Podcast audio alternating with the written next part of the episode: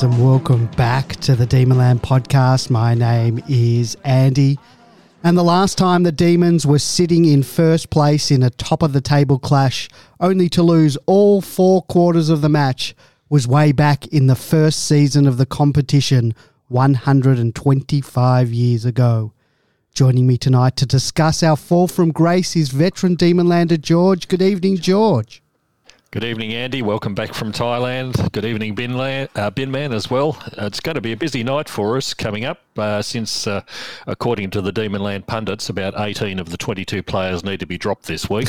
so we'll discuss that as we go along. Like the, and like the good old days of Demonland. Andy, Yes. Fall from grace, really? Well, You're leading with fall from grace? well, uh, and my also joining us tonight to discuss how we pick ourselves up off the deck and return to our former glory is B Man. Good evening, B Man. Good evening, Andy. Good evening, George. Good evening, Demon Landers. And um, yeah, I can. Uh, we've got video feed now on the podcast, so we can see uh, the MFCSS flaring all over Andy's face. It's it's not a pretty sight. So you've had video footage uh, all year to look at me. Um, it's only flaring now. It's only just returning. If you can see the spots all over me. yeah, his head's looking like a Sharon.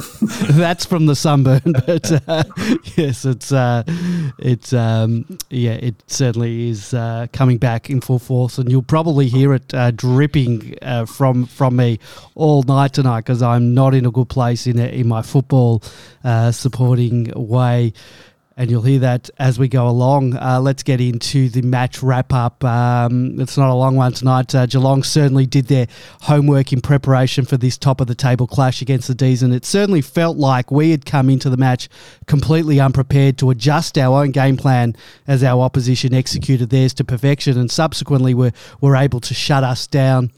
It has been very evident this year that Geelong have changed their game plan and tactics entirely from their chip and kick and hold possession game that was a hallmark of their tactics in previous seasons that ultimately failed to take them to the promised land in the past decade.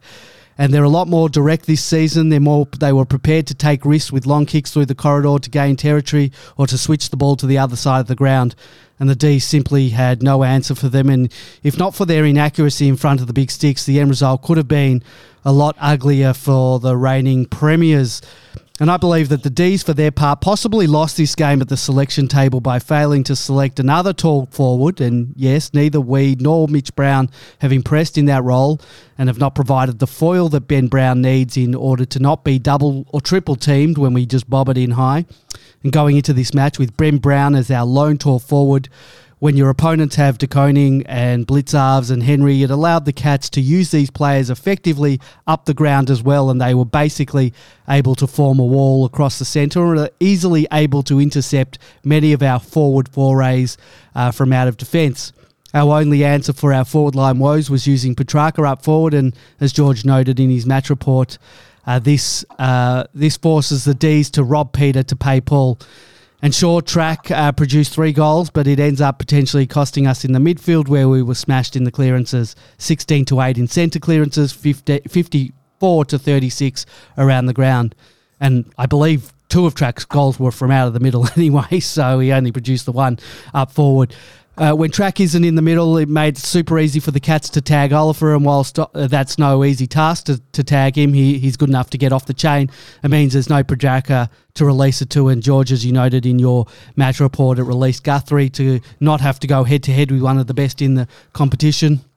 And whilst we're all hoping and praying for the quick return of Gawn and Jackson from their respective injuries, their output uh, for the match was um, soundly diminished and Max did not take a single mark for the game.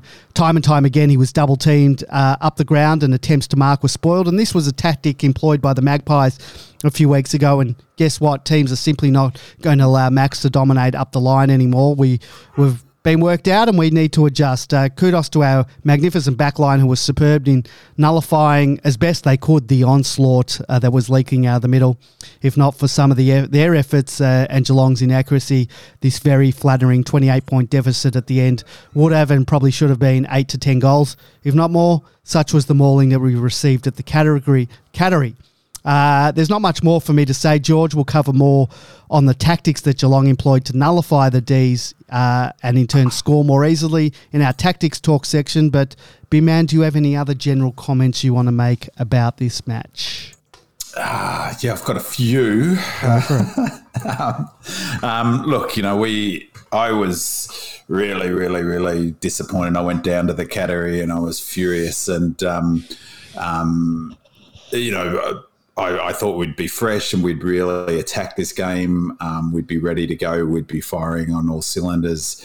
Um, I listened to Goody's presser and, um, you know, cognizant of the, uh, the, you know, what is it that lying is the first language of AFL. Yeah. He bristled at the, seemingly bristled at a question in the Thursday presser, or maybe it was the Wednesday presser about about whether um, Gawn was fit and um, Jackson was fit. And of his 100%, you know, we wouldn't play them if they weren't. But then he proceeded to probably, I was going to ask you, has he ever not taken a mark in an AFL game of football? No, no well, uh, I'm, I'm, sure I, will have a look while, we, yeah, okay, while you're talking. You can do your swamp but, uh, um, thing. Um, and, you know, he was pumping up about t- um, t- one versus second and, you know, what a fantastic effort, you know, what a fantastic game. Um, and it didn't look like that right from the get go. A couple of minutes in that first quarter where we looked uh, like the real Melbourne. And, um, you know, but again, we looked flat. We looked, uh, we were running up, down on the spot. Some of the numbers were remarkable in terms of completely un Melbourne like. One that jumped out for me was um, apparently between the 14 minute mark of the last quarter and the 28 minute mark of the last quarter, um, we they had 11 uh, inside 50s to zero in that period of time. That is so un Melbourne. Um, you know, we looked fatigued. We, all, all of those things we've seen in our other losses, and um, and I think I know the reason why. Um, you know, I think I, I, know what's going on, and um, I have to make a, an apology to both of you, big Melbourne fans, and all Melbourne fans out there. Uh, it's my fault. So I'm, I'm, wearing this. Uh, I posted this. I'll read a post that I posted at 8:34 a.m. on the Thursday. Very excited about the day ahead. Chuffed that I was going to go to the footy and spend ninety dollars to be in a shelter shed. Um, so I'll just read what I posted. I don't believe my actions can have any bearing on how the D's perform, which is why I'm not worried posting this picture will in any way jinx our chances tonight. Not worried at all, not even a bit. Seemed the appropriate day to post it. It takes pride of place in my TV room and is the first thing I see when I walk in we had converted the garage into a soundproof TV room with a huge TV, um, perfect because I can watch the footy and not annoy the family or neighbours. Um, I thank Weber for the brilliant, beautiful artwork. It looks incredibly amazing.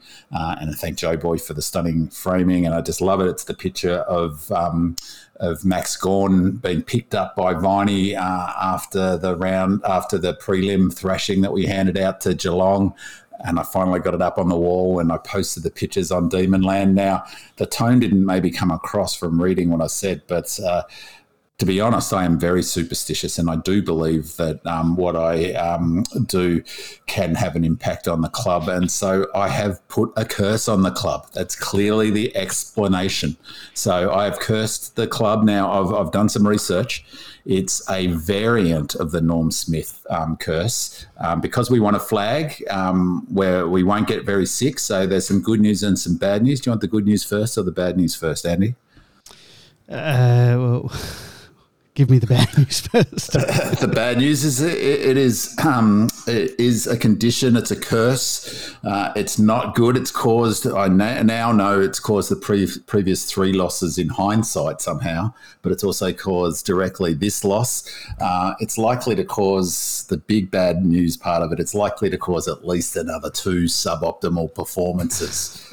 Um, but the good news is the good news is that it is, as I said, it's a, a variant of the Norm Smith curse. But because we've been inoculated with a flag, uh, it's only a fairly brief um, um, curse. So I, I am predicting that it will lift in two more games. And then Friday night, the 29th of July, we go to Optus Stadium and you will see a re energized Melbourne Football Club running on top of the ground and we will crush them and not lose another game for the season. So that's the good news. First of all, the uh, the the first Norm Smith curse came after six premierships. So where was the inoculation there? Second of all, I I also have the whole curse thing that I always had to do things in a certain way. This was pre premiership, and in the finals last year, I sort of mixed things up, and I was doing all the things I didn't used to do before, and I've talked about it on the podcast and we ended up winning a premiership and I thought I'd try those things again this year and just throw caution to the wind. And as the years gone on I've sort of gone back to my old ways and doing all my OCD things and, and look where it's got us at the moment. But that on that Weber thing Weber uh, he produced this artwork. You can go onto Demonland you magnificent can, you can too, find it. It, he, he sells it. He, he gave it he actually sent me a copy um, for free. I, I, I didn't ask for it. He just uh, he asked for my address. I gave it to him. I got it too, and my wife actually got it uh, framed for me, and we just re- we received it just prior to our losses. So, so I too. I think I think I'm going to burn this. I love it, I'm burning. I, I'm not going to burn mine. It's only a short term bloody curse. Don't burn it. It's magnificent. It looks gorgeous. I got number one, my print's number one because I, I put my hand up first. It, it looks magnificent, but it's it all you know another two weeks and uh, you know things will turn around. So um, yeah, it's a. I, I can't see another logical explanation. So, you know, for me, you know, I- I'm over um, logic. I think that I'm going to go with my feelings from now on, like so many fans on Demonland seem to be doing. I feel like we're not doing insert whatever now. But look, to be honest, the numbers are just like the numbers tell this tale about the not being a Melbourne game. Um, the only interest, the only number that you would point to that says this is how Melbourne play is the um, clearances. Uh, sorry, contested possessions, and we beat them into contested possessions by twelve. We had, I think it was 149 contested possessions, and our season average is 148.5. So it's right on our um, contested possession average. If we were complacent and not coming into that game with the right mindset, then the spot it would show is a contested number. I mean, for all footy clubs, your contested balls like the number one, you know, fundamental. It's the fundamental of any game. You, uh, you hear any of the coaches talk about it. It's number one, the contest, and our contest was okay. But you know, watching at the ground at halftime, the scores were basically level. Um, yeah, I but it didn't thinking- feel like that was on the scoreboard. didn't feel like it at all. No, and they- we were woeful. yeah. Like, I mean, the other major stat, there was a number of them, but the you know the inside fifty count, they smashed us as inside fifty count. They smashed us.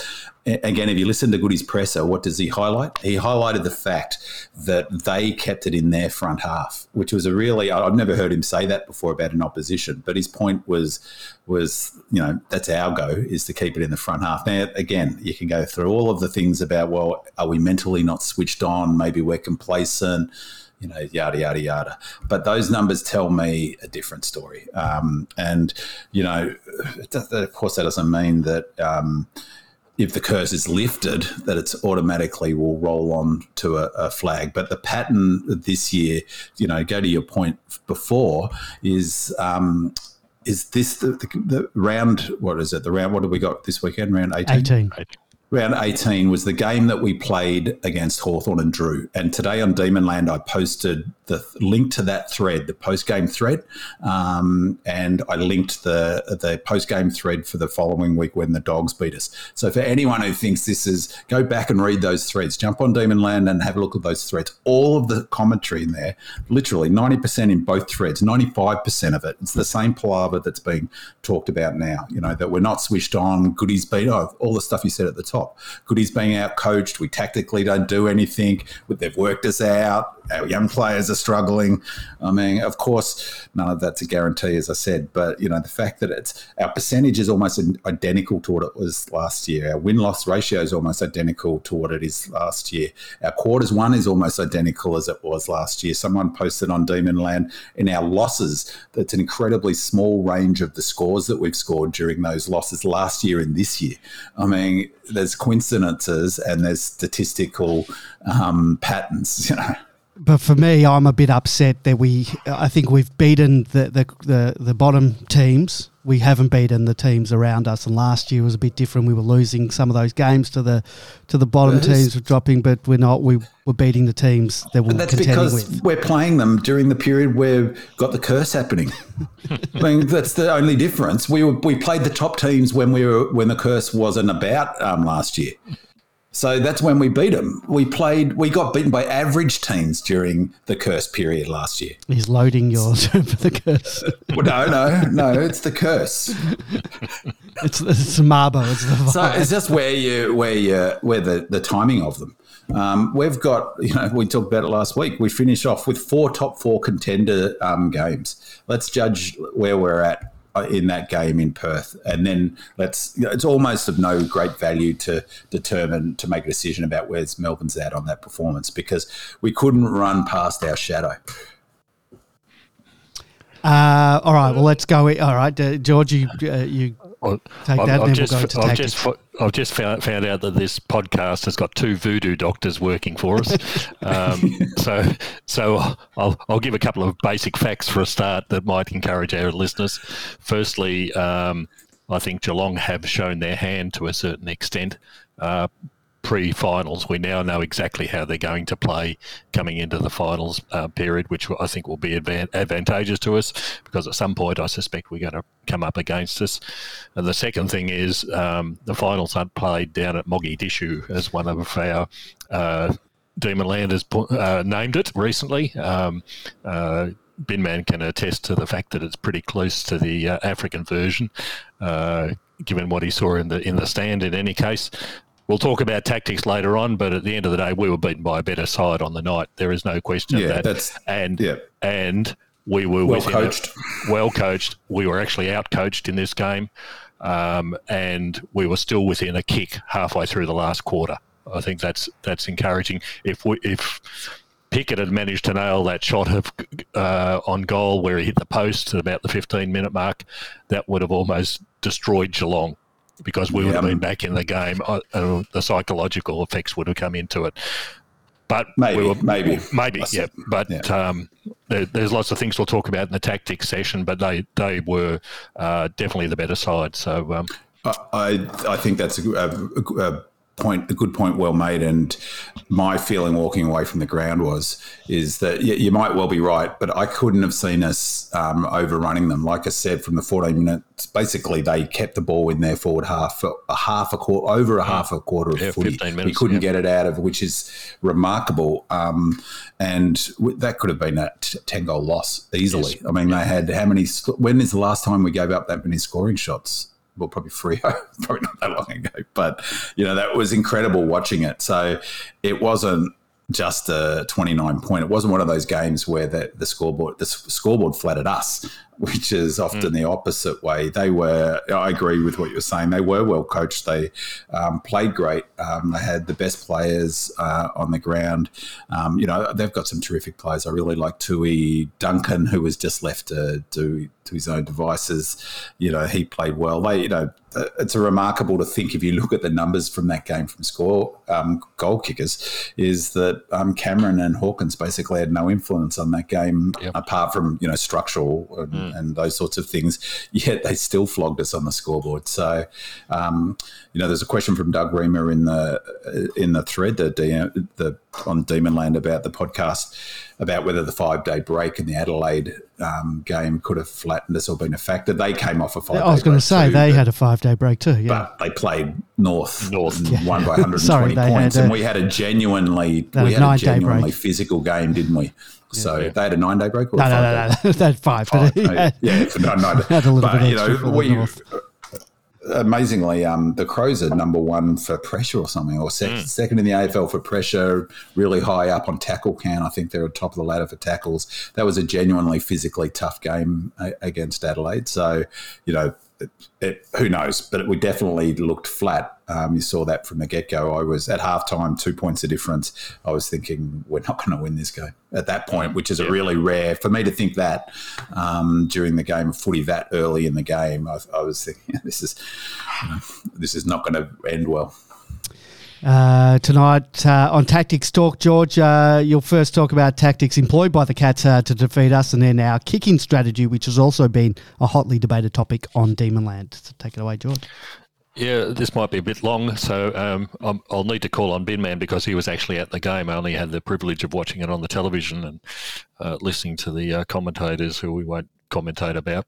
Um, I, I, was told Geelong had an extra one at the stoppage. Binman was that what you saw, and, and we had our usual extra in the back line. Yeah, well, um, yeah, but they often they generally play an extra up but um, yep. but yeah, yeah, they did. Yeah. Well, no, the, sorry, that's not true. They don't always, but they did in this game. Yeah, and for us, the difficulty was um, that's what we normally do. That's what they normally do. The trouble was that we lost the stoppages. So having there having the extra man around the stoppages provided them lots of opportunities that um, we obviously didn't get. The other thing that really st- stood out to me was the ch- way that Geelong changed. You know, last year, you remember the Geelong basically were a kick and chip type type, uh, slow moving possession type uh, uh, team. This year, uh, this year they're employing uh, really long drives through the corridor, um, uh, which had the effect of eliminating our strength on the wings, for example, and utilising the advantages of. Um, of uh, Kardinia Park, you know, just keep it away from from Langdon and and, other, and others down the wings. Great idea. Um, it also meant that they kicked it over our first defensive line. Um, normally, we'd have the small forwards, the Neal-Bullens, the um, uh, Picketts, the um, Bedfords occasionally um, putting in that first defensive line. Well, the ball went straight over their heads. They were never involved in it. So our first line of defence was just completely removed. Further on, they, they moved Cameron up the ground a long way. He was playing up in the centre. Now, he was used as a target, but also he's got a really decent kick on him. And the the the times that he was able to get the ball, he actually kicked kicked over our second intercept line. You know, the lever, um, uh, Salem, Bowey, Brayshaw type half back line. Um, which completely op- opened it us opens us, us up. It wasn't expected. It was a, simply a great uh, coaching move on on, um, on Scott's behalf from that. Uh, the third thing um, that stood out to me in terms of tactics was um, the use of their back line, the tools. We really, um, in the absence of that second tall, we really struggled. De Henry, and Blicavs were just too tall for um, too many options uh, when we've only got Ben Brown in there. They just had a party. They had 16 marks between them, all of which were intercepts and then there was this other bloke called Tuohy. He had another seven intercepts. You know, so they were doing a job on us like we normally do on all the other teams. But it, you're not going to improve on that situation when you've got one tall in the forward line. It just doesn't work. And uh, we'll talk about who who needs to come in next week. But I think the answer is going to be pretty obvious, uh, given the results that came out of this game. Um, the last thing was the kicking strategy. I've, I've, put some posts up on Demon Land about this. People get really, really frustrated watching Steven May kick it um, down the wing towards the, the rucks um, week, uh, week in, week out, every time during the game. And it's quite simple uh, what they're trying to achieve. This is all about percentages, and I've said it's about money ball. It's about percentages. When the ball's 70 metres from the goal line, the opposition can't score, right? The opposition, if it goes to the rucks most of the time, probably 80% of the time, it creates a stoppage, a, a, stoppage. And guess who wins most of the stoppages? We do. We didn't in this game, but that's what we're aiming to do. It's not about trying to attack, it's about trying to defend. It's creating the best opportunities for the defenders. Probably about 10% of the time, we'll mark the ball. Great, it goes into attack. 10% of the time, they mark the ball. Great, it comes back, but they're two kicks away from it from getting getting a scoring opportunity. So you're going to get frustrated by it. It's the same as when we watch people kick into the pocket all the time instead of the top of the goal square. It's all about percentages. And as in Moneyball, um, the line used there was um, he gets on base. Um, that's why you choose all these uh, what look like mediocre tactics. It produces results more than more than not. I'm reminded of um, I think it was the Sydney Premiership in 2012, I think, it wasn't it? Um, where they had a bloke named uh, Mike Pyke as their ruck. Now, Mike Pyke would be one of the wouldn't be in the echelons of, of the greatest rucks in the, in the world, but he was told basically, do not hit the ball out, bring it to ground because we've got better stoppage players, and they won the premiership on the back of that sort of tactic. It's all about best percentages, and our kick tactics are exactly the same sort of thing. Best tactic, best um, strategies. Um, final thing was. Um, tactically, we tried to replace our our hole that's uh, in the forward line with Petrarca. I don't think that worked, uh, particularly against three talls. Uh, Petrarca lined up against Blicavs a couple of times, so he's giving away height to him at the very best. Uh, two of two of his three goals came from when he was playing in the middle as well. I think we were robbing Peter to play Paul. Um, Petrarca only got two clearances for the whole game. It's um, we can't afford to have that sort of quality missing from the middle of the field, and it puts in second-rate players into the middle of the in the middle of the field. Uh, when you're coming up against a first first-rate midfield, that's not exactly what you want, and it's unfortunately what exactly what we got. So uh, B man, you, you wanted to interject something. Uh, yeah, just a couple of the the, um, uh, the the other tactical thing was um, oh, just the first comment was you're right about Cameron, and at the ground you could see that he was almost playing a um, like a decoy role a lot of the time. He was running so high up the ground. I would love to know his, you know, his percentage of actually being inside fifty. I suspect it would be only thirty percent of that match. He was at maybe less because he was he played so high up the ground and um, um, was really spreading like the. Um, so that I, you know, I think uh, they play that game um, ground smart. One of the things with live to see, it really is incredibly noticeable how narrower it is. Um, and, and it's a really interesting you know, it can't be great for the, their preparation for playing finals footy. Um, but the other tactical thing, George, was the way they played Max and to have no marks in a game of footy and to have the way that they, um, the, um, that managed that to have, you know, basically took every opportunity to smash him, but to have someone front and center of that contest all the time, it was, you know, it was commented on a fair bit by different um, people. Um, that tactic. One of the curious things from a tactical perspective, and I'm, I'm I'm really interested in this. I said last week about Brisbane's performance uh, against Melbourne is that potentially given maybe they thought that you know Brisbane thought, well, we will load up heavily for this game because we're no better than a 60 40 um, chance of winning, beat, beating Melbourne at home. Um, so if we are going to keep going hard on the, oh, sorry, of cursing, we are going to keep going hard, we might as well do it for this game. Maybe similar thought process was for Melbourne. We're no better than a 50 50 chance because they play that ground so super well. Um, so maybe that, that was a factor, whatever the case, the you know, we, whatever the cause of it, whether it's a curse or some other more more um, technical reason, then you know the, the fatigue was evident, whether it's a five day break or, or all. But one of the real interesting things I find tactically is Goodwin, the way he didn't respond to anything. Mm. Um, and partly that the kick in, people on that thread, I read a little bit of it, but they get frustrated. Can't we change something up? Can't we do something? And for me, it's it's there's two bits to that is that he plays a real dead bat um, all the time, but he's a lot more innovative than what people um, give him credit for, I think. So, but he keeps his tactical powder dry during the season, um, and he, in a way, he just let the team respond. He didn't respond at all to that tactic that they did with Gawn.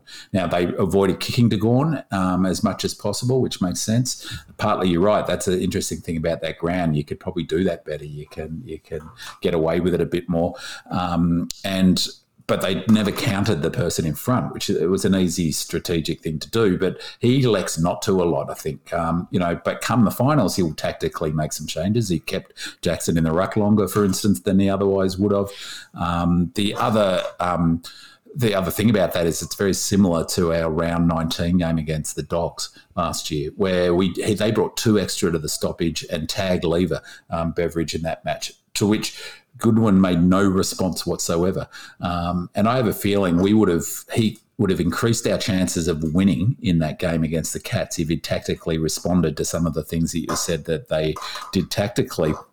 But it's almost like he plays a dead bat because you know he, he doesn't want to show any of his cards at this point of the season. So you know if they do that again well you know we've got we, we've got that in our knowledge bank don't we as to this is one of the things the cats will look to do to limit our um, um, dominance um, or the limit the way we like to play. Now there's all sorts of ways he could have done that because if it was about limiting Gawn then Gawn can just drop back and they bring someone else up to the contest. Or there's Langdon talked about that. There's multiple ways if they're tagging someone that they can use that to their advantage. They can move that tag around the ground, for instance.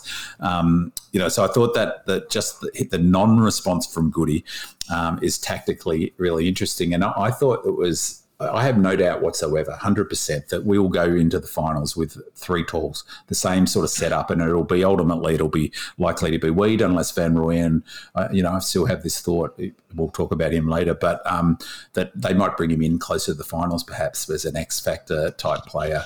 Um, but I, I suspect really strongly they'll go with the three forwards. And in a way, it was curious because they didn't in this match yet didn't change anything tactically. So exactly like you're saying, George, about that's the way we play is that kick to the side. It's one, it's predictable, it's percentages, but it's predicated and it works because we have two going for that ball normally. We normally have Gawn and one of T Mac and Brown. Now Brown was did that in the first half, kept us in the game. I thought he played a great first half, but he was the man going up to that contest and being the the um, second tall, and he was shagged in the the second half. He couldn't get to as many contests, but yet despite him being shagged, and despite the fact that um, um, Gawn or Jackson, I think Jackson only had one mark, didn't he? So between yeah. our two ruckmans, we had one mark between two fellas over six foot five. It's an incredible stat. Despite that, no tactical change whatsoever, um, and it's like you know it, it's because to do so puts a query in, but well, gives the opposition coach some ammunition about how we might respond to a, a, certain situation. But it also means it breaks down his fundamental philosophy of repetition. Is that the, the plan is absolute, is this is what you do. And so in the moment in a grand final, when you have to make an instinctive decision that's beyond thinking almost, it's yeah, all of those matches, those those hundreds of matches under his um, under his coaching, that's what you, you, you know your muscle memory goes back to them. So there's no thinking about it. It's just what you do. And but that's yeah, if you that's this, if that's if you're winning. But if you're losing, like we were in this game, and you haven't practiced what you're going to do to change things up when things are going to shit what's going to happen in the finals. So if that's what's the, your theory? Why didn't tactically? Well, I don't know. I, am hoping you're right, and he's he's holding his cards close to his chest for finals. But I'm worried that we're going to be in such a have such a bad hand going into the back half of the, these last six why? games that, that we're not going to be, and we're not going to be able to. We're, yeah, we're second in three weeks' time. We've got hard games coming up. You'll hear in a second in my improvement. We've got hard really games coming up. They're all hard games. I know. Well, if we're not prepared to show our hand and or practice what's going to happen when the shit hits the fan in a game because, because they don't want to make, then how bit, are they going to practice what's going to happen?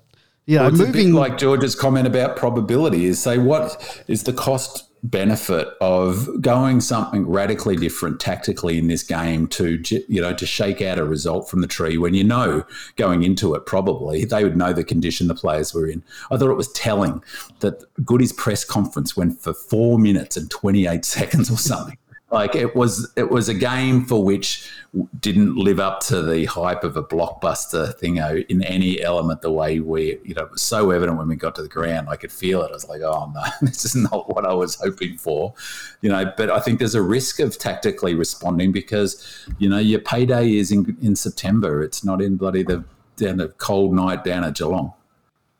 Well, I hope we're not going to be shunted off to to, to Sydney for a game. Well, hopefully, we don't play a prelim down there or something. Uh, they could see. Who knows? The AFL every year, Geelong. Why can't we play a game, home game? Yeah, and they're going to finish first now, so we don't want to finish fourth. there's, I think there's also a limit on what you can tactically do in a game. In any yeah. people yeah. overstate this. Tactics are about planning and preparation yeah. mainly before the game. You've got to get a message out to 18 guys on the field to change something that they've been training for. Yeah, uh, exactly. Uh, Particularly might, our team that's yeah, got no practice doing yeah, that. You might change an individual player's position on the ground or something like that, but tactically, I don't think you can do a great deal during the game. It, it, it just requires too much. particularly as I say, the way he's drilled our team, yeah. the Cats probably because remember I talked a few weeks ago about the two different types of coaches. Scott being the example of of one, and Goody being at the other end of the spectrum. System, system, system. Well, you saw that exactly that difference on the Thursday night, and I think it's well worth reinforcing your point or reiterating your point, George, is they played great. They were coached well. They had a plan. They executed that plan. Um, and, you know, I I, I, really like their model is improved in terms of they're getting territory. Even their short kicks are going forward, not lateral. Mm. That's the thing. Um, they definitely played that ground well, and they use the corridor, which is you know better than other teams have um, against us. And um, uh, yeah, I thought they were terrific actually. All right, let's go into our positives. Uh, mine uh, doesn't really need much discussion, but the opposition inaccuracy flattered us and kept our percentage above 130. Uh, for once, it was our opposition that had trouble converting, and thank goodness for that. Otherwise, the damage inflicted upon our percentage would have it would have absolutely taken a hammering. We probably should have been three goals down at halftime, as I said, perhaps five at three quarter time. And despite getting to within five points during the last, we really should have lost that game by eight to ten goals had they kicked straight, uh, rather than the five that we did. Uh, there's no really need to discuss it with. Discussed it to death. Uh, George, you wanted to, your positive, our defenders and uh, finals not being played out at Mogadishu, as uh, coined it now. Yeah, uh, look, I, you've really got to give credit to the defenders this week. You know, I, I have never seen anything like, while Geelong had it basically wrapped into their in their forward half in the last 15 minutes of that game. Um, and also they had it uh, for long periods of time earlier on. The defenders did an absolutely fantastic job. Any other team would have would have lost that game by 15 goals, sort of thing. The, the ball just kept on coming in there, time and time and time again. They kept keeping it out. It was only in that last last little bit that um, you know the dam wall finally broke. But yeah, we were seven points down, or was it less than that? Five, Five. points five mm. points down halfway through that last quarter. We didn't deserve to be there by any stretch of the imagination. The forwards weren't doing the job. It was the defenders were stopping them scoring. When you get people like Hawkins, I think had one goal for the game, and I don't think Cameron scored. Was was was mm. that correct? Yep. Yeah, you look at those numbers, and if before the game you'd said, "Oh, that's going to be the outcome at the end of the game," you'd take it. All their goals came from their, you know, chancy running forwards. People like Rowan looked fantastic during the game, but um, the defenders did their job really, really well overall, considering the onslaught that was coming on up the ground and the lack lack of input that was coming from the mids. Unfortunately. So um, all credit to them, and you know we say it again. The finals aren't held down there. It's going to be a different sort of game. What they, the way they play down there, um, benefits them greatly. They take full advantage, and they did in this game. Um, but it's it's not going to happen again for them. Um, mm. They'll, they'll get mm. they'll get on a high in the next couple of weeks. I think they got three more games down there or something ridiculous before the season finish. They'll think they're the world beaters, but once they move them out to the uh, MCG or other bigger grounds, it'll be a completely different story for them. The question yeah. is, is it going to hold up for them in that scenario? Perhaps not.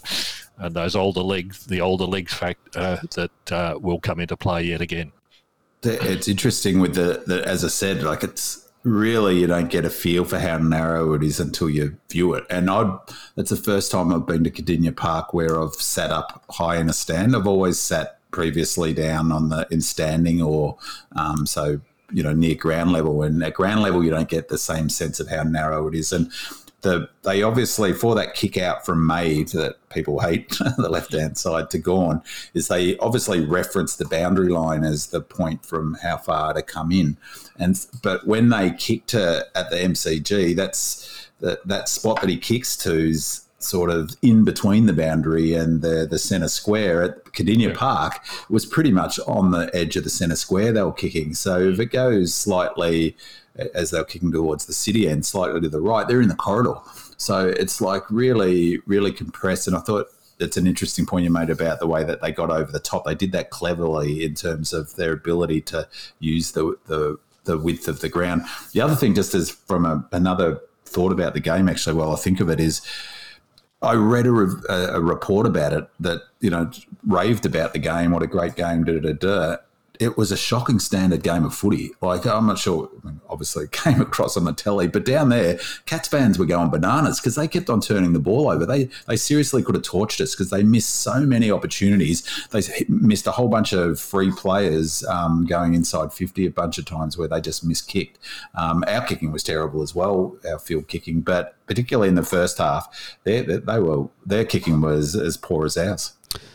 Just talking about poor kicking, and it's not down as an improvement for any of us. And B man, we've still got your positive to come. But what's happened to um, Steven May's kicking? He used to be a pretty good kick, and he can't hit the side of a barn when he's going in a short short pass. And it wasn't just this week; it's the last few weeks. Curse. yeah, curse. we can't blame everything on the curse. We can maybe blame well, it, maybe blame it on a dodgy meal at Entrecôte, but not, well, uh, except for the the curse can affect all aspects. Of, you know, if you've got a, he's got a sketchy technique, and so the curse strikes people with um, um, sketchy techniques. He's always hit and miss. He's either like he's a beautiful kick when he gets onto it, but he's always been a player that um, his turnovers are huge often. Mm. They like he'll miss the um, target by miles, but he, has been pretty average kicking wise in the last mm. couple of weeks. That's for sure. Well, definitely last few weeks. I just maybe was always viewing him with some rose-colored glasses, yeah. And, that, and, that's why you want him kicking long down the line. yeah, exactly. You don't want him across the ground.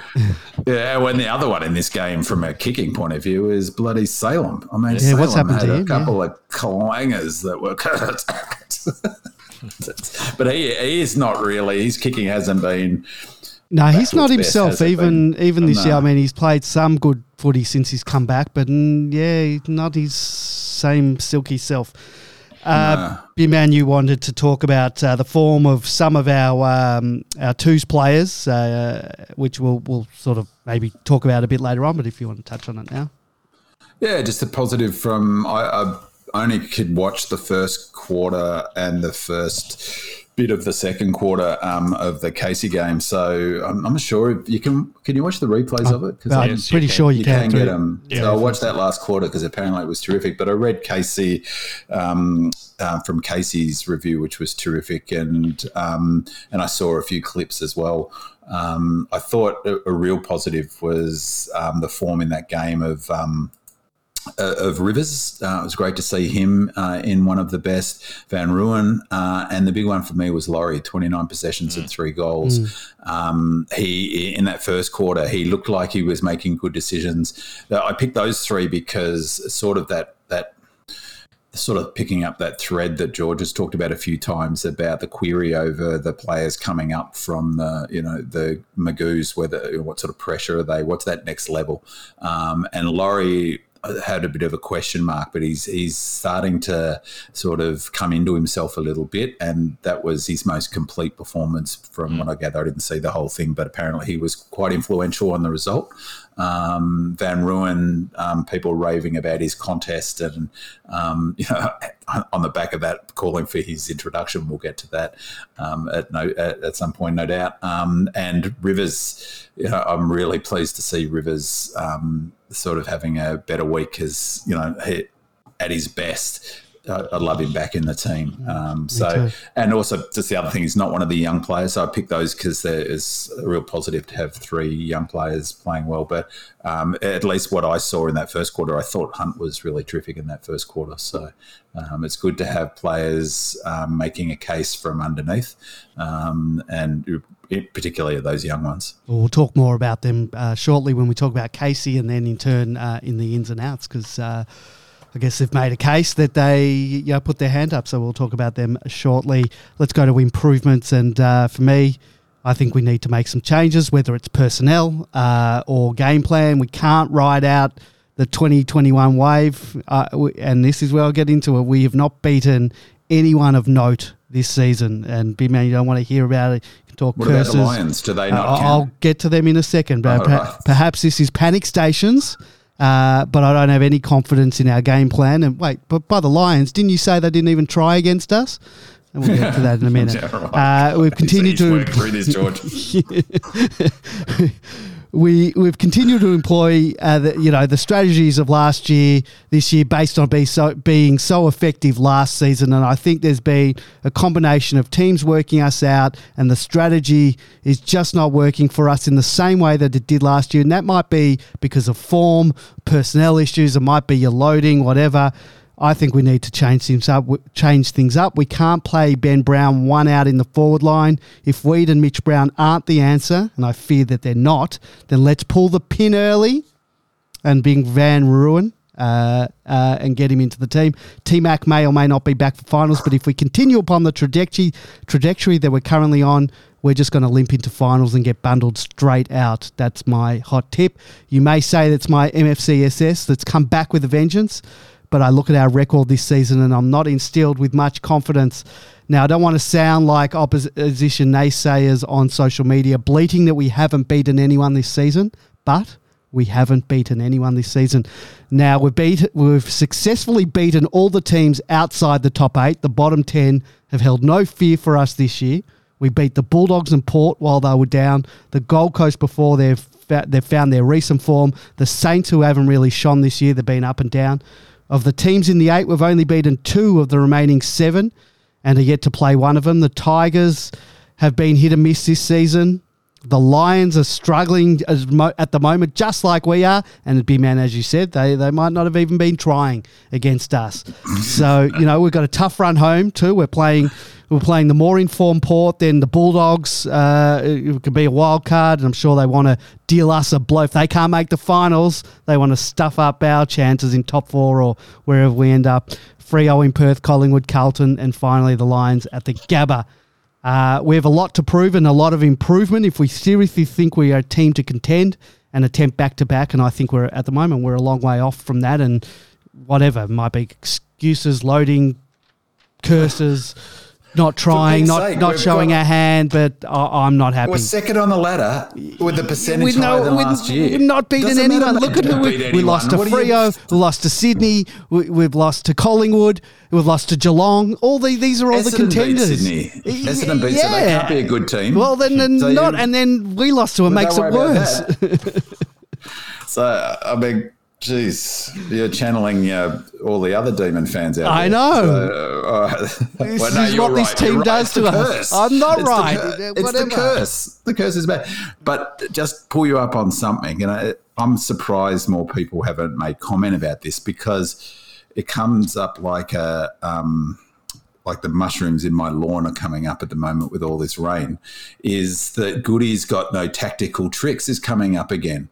And we're doing nothing. We're, we haven't changed anything this year. It's the same. I think you just said words to that effect in that, that rant just then, Andy. The, but two things. We've got quite a big tactical change having the way we play Gus. That's quite a significant change to our system and our structure, the way he plays that floating halfback intercept role. And he's been great. And if we didn't have him, we'd be fucked. so that, that's a pretty. So there was no bringing him back to the yeah. wing, and I don't think you know there's. Um, uh, Dari, I think Dari um, or someone else talk, in the thread, maybe Doug Reamer, talks about would he go back to the centre maybe as one of the options. They'll keep him back there. So that's a big tactical. But the other big one is from the Lions game, and it happened in this game, and it happened in last week, is our handballing. Our handballing is changed, and we're handballing deliberately forward to create a out into space and going forward in a it's a noticeable change that he is experimenting with right now. We can see it, and our, I think we had something like 15 handballs more than Geelong, and when we saw it, you could see they weren't they're not those little flicky ones around the pack that the dogs do. They're long and over the the thing. They're mo- they're almost like a kick in the same thing, but the same principle of getting territory. So they're handballing forward into space and trying to run onto that hard to do on a, such a narrow ground. But that, that is another quite um, big tactical shift. They're using Jackson more in the ruck. Um, that's another tactical shift. Um, so, you know, it's not as if he's not doing things or, or trying new things. Um, all right, my rant's over. um, uh, uh, uh, George, you wanted to, your improvement, uh, the rucks. Yeah, the the rucks I, look, I, I don't know. I don't think Gawn and uh, Jackson were completely fit this week. Uh, no. At the end of the day, despite Goody saying there, despite, he despite wouldn't play him if yeah, they weren't. Yeah, we'll call it out now. He, he, he was he was telling a white lie. It was less than truthful. Let's put less than truthful. on. Okay. Um, yeah, the, when when you've got um, Max Gawn with what was it one uh, one Zero mark for the mark. whole zero marks for Zero. the whole game. And just just uh, And- just on to that, uh, he in his second year he had three games where he had zero marks. Other than that, there's only been one other game in 2018 against Adelaide, which we won. I can't remember the game, but Mm. we won a game, and he only he had no marks. Yeah, it it wasn't just um, no marks. Jackson had had one for the whole game as well. More importantly, um, uh, both Jackson and Gawn had zero possessions in the last quarter. Wow. Jackson had Jackson had zero possessions in the last half. Wow. Yeah, Right, that's, so a, you- that's a serious curse. that yes, that's a It's the, mi- serious it's the million bucks a year curse. Yeah, yeah. Um, you know, everybody knows the input that these two guys have had. You've only got to look at the grand final from last year and the whole final series. When these guys are missing effectively for half a game, um, that really affects the team. So. Um, hopefully, they can overcome those injuries that they've had um, to to pr- produce a better performance this week. The situation was compounded even further by like we talked about, the, the lack of that extra tall forward where we've moved Petracca out of the middle as well. We're not get he had two clearances for the whole game. Um, so you've got rucks that weren't performing. You've got your second best or best midfielder um, not performing all at the same time. So there's the opportunities for um, a big improvement in the mids. I'm not really pleased about when they when you move people like Petracca out and you move Harmes in. Harm, Harmes is not a midfielder. They tried this earlier in the in the year. He's good around the stoppages around the ground, but he loses his opponent really quickly when it's uh, sort of one on one in the middle. Um, had lots of possessions in the first half, in the first quarter in particular, and I reckon turned over half of them. He's he's just not what we, what we need in the middle. Um, but the problem is because we've moved Petracca up to try and create a something up forward, we've got to fill it with something. But uh, I think there are other options that might be available. We'll talk about those in the ends coming uh, later in the podcast. Uh, You make an interesting point with um, the Gawn and Jackson's basically no influence um, on the game, particularly in the second half, goes back to that structural thing, though, because them having an ability to clunk the mark, or at least if they're not going to mark directed forward. So that they were clever the way they did that because they they look to do that so it lands in a predictable place. As someone posted on Demonland, if it's predictable to us, it might have been Andy. It's probably Andy in one of his other avatars. it's like he's one that he's got the crazy Andy on there, but uh, um, is if it's predictable to us, it's predictable to them. But it, they they just let that.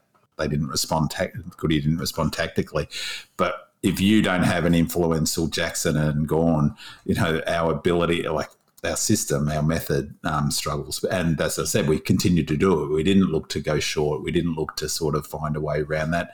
It was clearly instructions, stick to the game plan, fellas, despite the fact that their influence were, was down. So, um, yeah, it was interesting watching Gawny. He, he, neither of them looked fit or like not injured. They both looked, and Gawn looked um, pretty ropeable at the end too, and sort of frustrated actually. And um, yeah, it was it was interesting for that. For it, interesting where I was sitting because you could see right down below into where they all were, and yeah, there was a bit of angst, not angst, but they none of them looked super up and about and energized. That's for sure. Speaking of curses, I've just realised that that jumper hasn't done us any favours this year. I actually like the Yeah. design of it. It's grown on me, but we haven't had much success. We we lost Langdon, we lost T Mac, um, and Langdon hadn't been the same until uh, up until last week or whatever. But um, yeah, it's really been a bit of a curse that jumper to us. Uh, we lost So- to Freo and now Geelong. So, Yeah, so, I- the, so the jumper's to blame, not bin man now. Uh, well, it's all part of the curse. It's, like, it's all part of the curse. So, well, Okay. um, my improvement is. Oh the, well, I was going to say, uh, big man, you had TBC as your yeah, improvement, but it's just come to my is mind it, now. Is it call a witch doctor to get rid of this? Yeah, my, my improvement is is uh, twofold. One is that it's I, I, we talked about this early in the year. I find it ironic that um, you know, everyone's, you know, everyone's, we need T Mac back, and some of the same people who were wanting him to be gone. You know, Oh, well, I, But, um, I want him back. I don't want him gone. I think we need him. it is that that second tall forward in the, you know, so that's a, a big question. But my other improvement is is the Cats fans really need to do some work on their on their one their sledges and two their crit- critique of the umpires. Like so, this young fella all day behind me was yelling all night was yelling about Max Gawn, you're a handbag. I don't even know. Aren't I they was the trying- handbaggers? Mm. yeah, I was trying to clarify what the hell he was talking about. Like Max didn't give me one single opportunity to make some sort of witty remark because he didn't have any impact and take a mark. So I wasn't quite sure what he was getting. But the other one was, I could not believe this. Um, uh, they were booing that free kick to Oliver for kicking in danger. And I, I just almost lost this. What are you talking about? Like people are booing, like the decision. He broke his hand. Like uh, on the replay, it was clearly you could see that like they were booing because the implication from the booing was that he was milking it. I assume because he was shaking his hand like crazy afterwards, um, and he got the uh, and then they were booing Clary afterwards. Still, mm. like your bloody captain's just broken our best player's hand, um, and he's at, in question. You know whether he gets up. Hopefully he does, because as I, said last week, it's ninety. What was it? Ninety six consecutive games. 120. And It's more than that. Yeah. 127 consecutive for Oliver.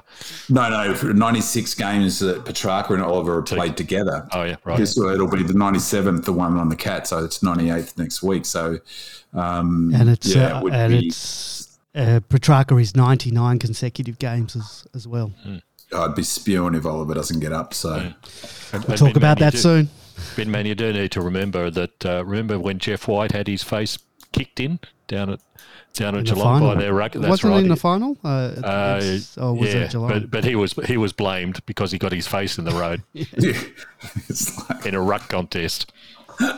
So the Cats fans haven't learned from anything. Um, all right, let's move on to, to Casey. It was a tale of two halves, uh, but uh, uh, out of uh, out of regular order. As Casey dominated the first quarter with six goals to nil before going goalless in the next two quarters and coughing up their lead before piling on five goals to two in the last quarter and taking out the win by 11 points and remaining undefeated and still sitting atop the VFL ladder uh, with six rounds to go. Bailey Laurie, as we've discussed, had 29 disposals and kicked three goals. Van Rooyen and Weideman kicked two goals each, while Dunstan had 29 disposals and Trent Rivers had 20. Uh, it sounds like George, you watched more of it than Bin Man, so I'll go to you. Uh, who impressed you this week? Um, It was it was an interesting it was an interesting game because it was the uh, traditional old style winter game of football. It was five degrees down there, and it rained, and it rained in a big way. Didn't quite st- start uh, in the first quarter, but it certainly bucketed down from the second and third. Eased up a bit in the last, but um, yeah. So I, I'm, I'm, it never ceases to amaze me players who don't. Uh, adapt their game style in, in the wet they keep trying to pick the ball up when all they need to do is kick it off the ground. But Casey got off to a ripper start. They had a 34 point lead at the end of the first quarter. Um, Geelong were just just completely all at sea. They couldn't bring any anything. Um, then Geelong, once the, the rain started coming coming down, they obviously a bit more used to it down there than what we were. They kicked eight goals in a row to, unanswered. So um, they well and truly came back in the um, second and third quarters, and then, like I said, it eased off a little bit in the in the last quarter, and and Casey seemed to get their act together, and uh, came good again. Uh, for me, uh, Laurie was outstanding. He he was able to just cut through the middle of packs of players, um, something that um, he's been showing glimpses of in the past. And while I've often wondered um, who who is he going to replace, um, uh, we might have a couple of answers this week if Oliver doesn't come up and questions are raised about other players and their roles. But he certainly played well enough to warrant a a, um, uh, a selection Where Andy, where would you where would you play him? Um, would you play him in the half forward and maybe give him some minutes in the middle? It, it, it's hard to it's hard to say. He's certainly been playing pretty well all his time in the middle, um, uh, around the packs um, at the VFL level. Um, but, so- but, but AFL level's a bit different, and he's a smaller yeah, absolutely, body. absolutely. But you know, if Oliver doesn't come up this week, Yeah, there's it's- that possibility. And um, you know, Sparrow Sparrow didn't put in a great game. Um, Bedford was Hmm. pretty ordinary during this game. You know, creates those opportunities for that sort of sort of player. Um, but yeah, he was Sorry, brilliant. I was just going to say, George, the, the small forward is a particular role. though. It's not like you can just drop Yeah. someone in who happens to be small and and and like I don't know if he's got the tank either for that up and down running that that half forward flank. Yeah, it's, Um, it's but yeah. It- you're it- right though. That's what I thought in the first quarter. He looked like he was taking good options, but he he seems to have really improved his ability to. I don't know how to describe it. Like time his way, cuts through packs and Yeah, things. and, yeah. Um, One of the interesting things, um, you know, and this isn't voyeurism. You look at him, all of a sudden his thighs meet. You know, he's put on a lot of muscle around from the waist down. You know, that enables him to push through. where- Whereas probably before he got caught, he's now much more powerful um, than what he used to be. So yeah, it was amazing to see him in the wet just side through the middle of packs. It was, it was quite remarkable. Others who played well, Chandler was was very good. Um, put in a more than adequate performance uh, on the field. Um, Hunt uh, was good in the back line, doing what he needed to do. Um, even kicked a goal. Because I think he kicked it about ninety metres because it skidded the last thirty in the last in the in the final quarter. But yeah, goal's a goal. Um, Laurie uh, um, really sealed the game in the end with a with a, a nice goal to put him. But Jacob Van Rooyen was just superb, just absolutely. He's been playing as backup ruck because Bell Yeah, was that's- back backup. Um, he took six marks for the game, all of which were contested in absolutely abysmal conditions. Other people weren't marking. This guy's ready to go now. Yeah, Bring him in. Uh, yeah, there, uh, Andy said it. Bring Um, him in. yeah, he's he's ready to go. We need another tall up there. He can't do any worse than, than the other options we've Exactly. been pursuing. Um, uh, bring him in up, then play his first game of footy up at the Alice, not at the G the following week. That's or- better. sure. Better than Yeah, playing yeah. him uh, Queen's birthday. Uh, yeah, we Look, saw uh, how that um, worked out. Yeah, look, Port play. Yeah, we'll talk about Port later, but um, this is the opportunity. We can't go into another game like we saw No. in this game where we've got three talls from the opposition taking us apart. We need another tall up there, and we don't need to be using one of the mids to achieve that. So.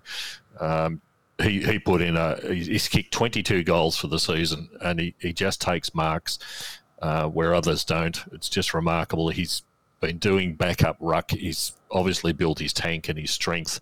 Um, the other the other concern you know we're moving into the who comes in next week is uh, T Mac's been now uh, quoted as seven to nine weeks. Well, he's off his legs as well. That's the important thing. Will he have the fitness Yeah, going that's- into the finals? I doubt that we'll see T Mac back in any for, any way, shape, or form. Um, and now's the time that you know if you're going to give an opportunity to someone, now's the time to do it.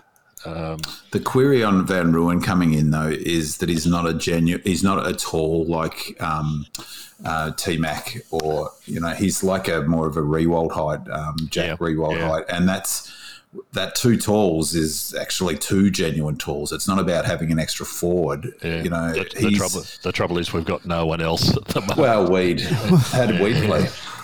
Uh, look, yeah, I'm too biased to, to comment. I don't think he did Right. enough during the game uh, compared to Van Rooyen. Uh, Weed takes a mark, a chest mark, uncontested, kicks goals. People see see the numbers of a goal, you don't see Weed doing taking six contested marks in the in the in the wet like Van Rooyen's been doing. Um, I- I guess did, on the- but, uh, positive side of the ledger for that is, I mean, it is he's not quite big enough. So in a way, he, he's like the Fritsch of that forward. Like that's the more natural one. But because he competes so strongly, he plays taller than he probably is. So you could probably get away with him, you know, flying for marks to bring it to ground still, but um, because that's what that extra tool is is to block and to screen and to create yep. to provide the um, space. Maybe Brown could be the blocker and screener for him, um, and he, you know, but you know, we've been saying it all season, and he's, as we've said, he's a natural footballer, um, and he, he's not just uh, all of the things, the skills that you talked about, George. I really like the way he looks to. You can see it. He looks to impose himself on a game of footy. He, he wants to be the player who changes the the direction of the game, and um, you know, you. What I, I even at senior level, if he was to come in you probably he's the sort of player who you'd want to stick someone on and go with him because you know he'll look to to, to get out the front of contests and um, I still think you know he's probably a, a, few weeks away to be honest and I wonder whether closer to the finals but you know who knows that'll be yeah. interesting this week won't it to see yeah. whether yeah. you reckon Weed would would have to suck up a fairly big sort of hit to the ego if Van Rooyen gets selected ahead of him. Mm. Well, Mitch Brown got selected ahead of him, didn't he? That's got to be a pretty. Well, that's happened head. before for weeks. So the other, the other mentions in the, in the game, Dunstan, I think got 29 possessions. Dunstan's uh, the conditions absolutely suited Dunstan. He's an in and under. Um, he's, he's a pretty ordinary kick, but um, the kicks that he do he does uh, are basically out of a pack. Yeah, so he, he gets the ball moving. Um, so he's he might be another possibility um, for coming in this week as well. Um, You'd think he's the logical one to come yeah, in for Oliver. Yeah, he's yeah he's he's just that level above. Um, so yeah, he's he's a real strong possibility as well. Was yeah all I think we had. So, yeah. Maybe you bring him in for Oliver, although I reckon Oliver will get up. I think he That's will. My, I, he's the sort of bloke who'll just go, you know, well, he, he's broken hand. He's, broken, he's yeah. broken his thumb. He's had a nine day. He's going to have a nine day break. Pardon the pun, but uh, it's from surgery. It's probably only six, uh, seven, maybe eight. When would he have had surgery? To, on Monday. They had it on Monday, I think. Yeah, yeah. so that's and, only and sur- seven days. Oh, not the, even seven the, days. The, yeah, I'd imagine. You know, we don't know what we haven't got the X-rays in front of us. I'd imagine. well, here, hair, here, we go. Hair, hair, I can see them; they're blank. Um, I, I, suspect it's a hairline type fracture or something like that, and they might have put a plate in or mm. or a wire or whatever they do. And the main concern will be the um, making sure the skin repairs. Is it um, his um, handballing uh, fist? Uh, can always use well, probably glove. one of them. yeah. yeah. um, who was Medi's sub on uh, Thursday? Hunt. Hunt, I thought so. Yeah. And then he backed up on the Friday, he didn't play obviously yep. on the Thursday. Yep. I thought that was interesting. I, I, I, wonder whether Laurie could be the one who comes in if they reckon he's close to being ready and sit him on the bench the way Bedford has and Sparrow before him and um, um, and uh, JJ as well. The best thing about that win, um, the Casey win, is that it was some big legends or night for the Cats. So they were having a big dinner um, uh, and watching the game, presumably. So that that that added extra joy to the um, victory. I'm sure they would have been devastated. yeah. to drown their sorrows. About the twos. Uh, uh, Terence in the chat room says perhaps he's a bit gun shy, but can we at least get uh, JVR, that's Jacob Van Rooyen, signed for a significant period before we roll him out and have West Coast and Fremantle angling to get him too? Uh, yeah. I forgot he's a Western Australian boy, so you don't want him uh, kicking a bag of goals. Keep him on ice until the next contract, maybe. Yep. yep. Um, all right, let's uh, go into opposition watch. Um, since the D's uh, dismantled the power in round four in Adelaide. Both teams have won eight games and lost four, yet the D's sit second and Port sit 12th place with a sliver of hope that they can still make the finals despite losing their first five matches of the season. Last round, Port Adelaide easily brushed aside the Giants by 55 points while keeping their opposition to just three goals. The week before, they took it right up to third place Freo only going down to the Dockers by eight points in Perth. Uh, this will not be an easy match for the D's, having to face the power on neutral turf in Alice Springs, a venue where Port may have the crowd advantage. Uh, B-Man uh, and George, you can jump into because you've watched, uh, you've observed power in recent weeks, and what can we expect from our opposition this week? Uh, Uh, I thought George was going to. Oh, do the, George, um, you could do it. I wasn't right, sure. I All right, couldn't all remember right. who did I, I do, of course, have opinions on the matter, but I've got. That's Uh. Um, look, the, I, I watched the Port versus GWS game, and the first thing that came to mind for me, unfortunately, was very similar to the Geelong North game that I watched the previous week. It was almost bruise free from That both was, sides. wasn't From both sides. I, I was really surprised that Giants didn't bring it though. Yeah, they they didn't bring it, and Port didn't bring it. They didn't need to. Um, they were both playing off each other so much; it was just incredible. There were um, there were twelve free kicks to each side for the whole game. It was there was no need because they weren't tackling and they weren't dropping the ball and things like that. It was just incredible. Um, Port completely uh, were were allowed to overrun them. They had 35 inside 50s before half time. They had 67 to 37 at, at full time. It was a complete rout. There, uh, there was And they didn't stop them bouncing off the halfback flank, No, and that's no, how they was- that's how they score it and move it is a bit Yeah. like the dogs off the halfback flank. And it, it was just incredible to watch. Um, the main things um, that I noted, and we have to do something about this, and this is another reason why we need to bring in this extra tall. Aliir Aliir had 11 intercepts. Now, he just stood there all night taking the ball out of the air and rebound, rebounding and rebounding. The ruck situation, um, uh, the, uh, Giants had Finlayson as a ruck, who's never played basically a ruck, and uh, uh, Port, Port Port- Port- uh, sorry. Port uh, Finlayson's for plays for Port now. Oh yeah, sorry. Yeah, uh, Finlayson and um, Dixon were their were their two rucks. Um, uh, uh, who, who is it? Um, in normal ruck is who played in the SANFL this week. Uh, Lycett.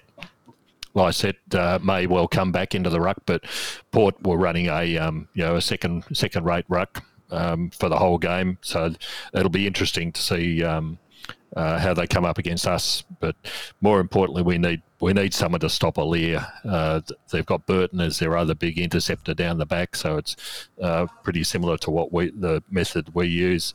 Uh, Clurey and Jonas came back into the side this week, back from injuries, so they're sort of um, uh, getting back their best players.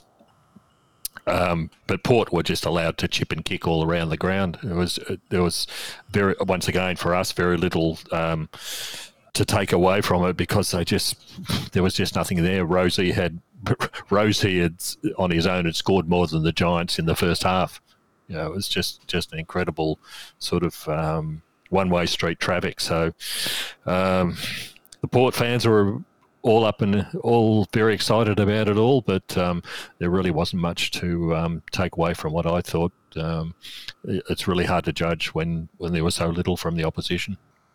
It's definitely a danger game, even if there wasn't a curse on the club at the moment, albeit a relatively time limited curse, because when they're up and about, like they can get on their bike and score quickly. Uh, you know, we talked about this at the round four game. Our defensive system sets up super well against their the way they structure up with the way they have really marshaled. You know, they, it's almost like an old school forward setup. Yeah, you know, nothing exactly- like the way compared to the Cats do it. Like as you know, as you pointed out, Cameron didn't spend any time in the forward line. He's their he's the what second on the Coleman um, yeah, thingo. But they've Marshall and um, Georgiades and um, the uh, what's his uh, the what's the Rozee? no, no, Dixon. Um, Dixon. He's he's playing a bit higher, it seems, this year because Marshall's got that sort of truthful four, but still they're a they're a kick to the marking contest Yep. type forward line, um, which is it, fine, suits, I guess. suits, but uh, it's- suits our defenders. Yeah. yeah, exactly. So the, because without, I mean, we're the similar with the um, the how they use a Aliir is that we zone off so well that it makes it really hard for a team that relies on their marking forwards, which is why part of, again going back to Geelong, why they were really clever because they've engineered a really strong forward line that isn't depending on their ability to mark it inside fifty. Um, like with Cameron, he gets a lot of his goals running back inside fifty, as opposed to leading out from the goal square, which is what Dixon does and Marshall does, and um, and then you've got a player like Rozee. Um, I'm not sure if Robbie Gray's was he? Did he play on the weekend? He did, yeah, but did. Uh, did know. very did very little. Look, he's on his uh, last legs, and he's Yeah. very likely to pull a hamstring at some stage. But I worry about Rosa, Rozee because he's the sort of player that he, he looked in good nick, um, albeit without much pressure. But he's a skilled player, and he's that that player that we do struggle with that sort of small forward. Um, I mean, a lot will depend, obviously, on you know how up and about we are and how energized we are. But it's a, a danger game, and I mean, the next two games are very similar teams, I reckon, in terms of the way they play their footy. Free uh, Port aren't as much of a handball um, chain up as the Dogs, but they both teams like to run hard off the half-back flank and transition quickly and get it inside 50 quickly um, and try to ice, you know create one-on-ones with those talls up there.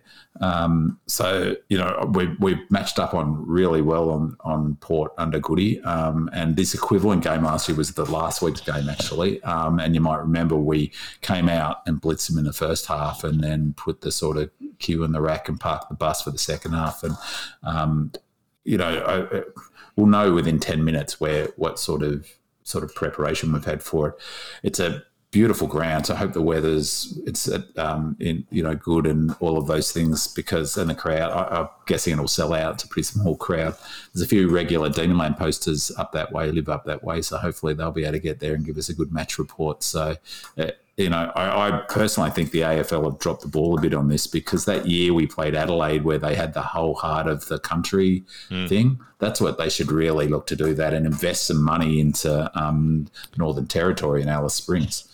Well, they did that. That was uh, pre-COVID, and then I think there were plans for the to do that.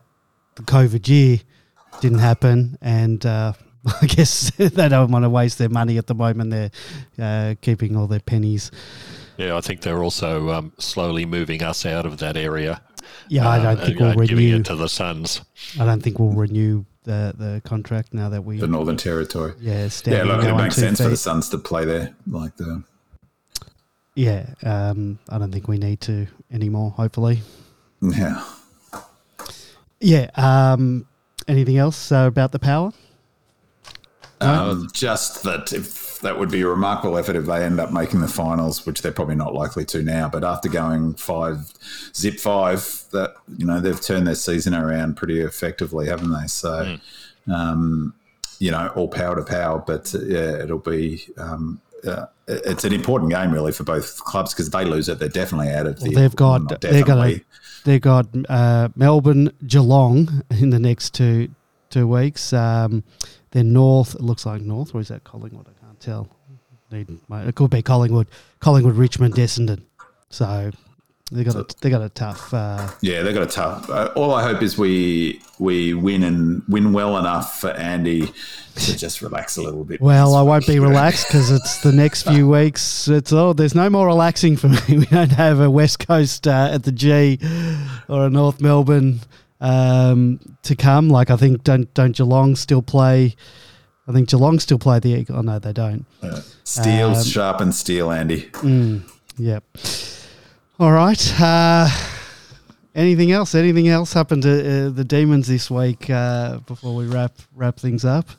Uh, No controversy. There was nothing in the news about us. No salacious emails or quotes, or there was no dining experience. I did read on Demonland that you know that um, there were no sightings. Sorry, I didn't. I, there was an absence of sightings, so um, of players out and about. So you know, um, hopefully they're head down, bum up. Well, someone said they saw. Didn't someone say they saw um, Steven May at Grill'd? Uh, he's really taken. Uh, he's gone down the uh, down the class, the route from uh, Contracot to to Grill'd. Uh, no That- offense to Grill'd.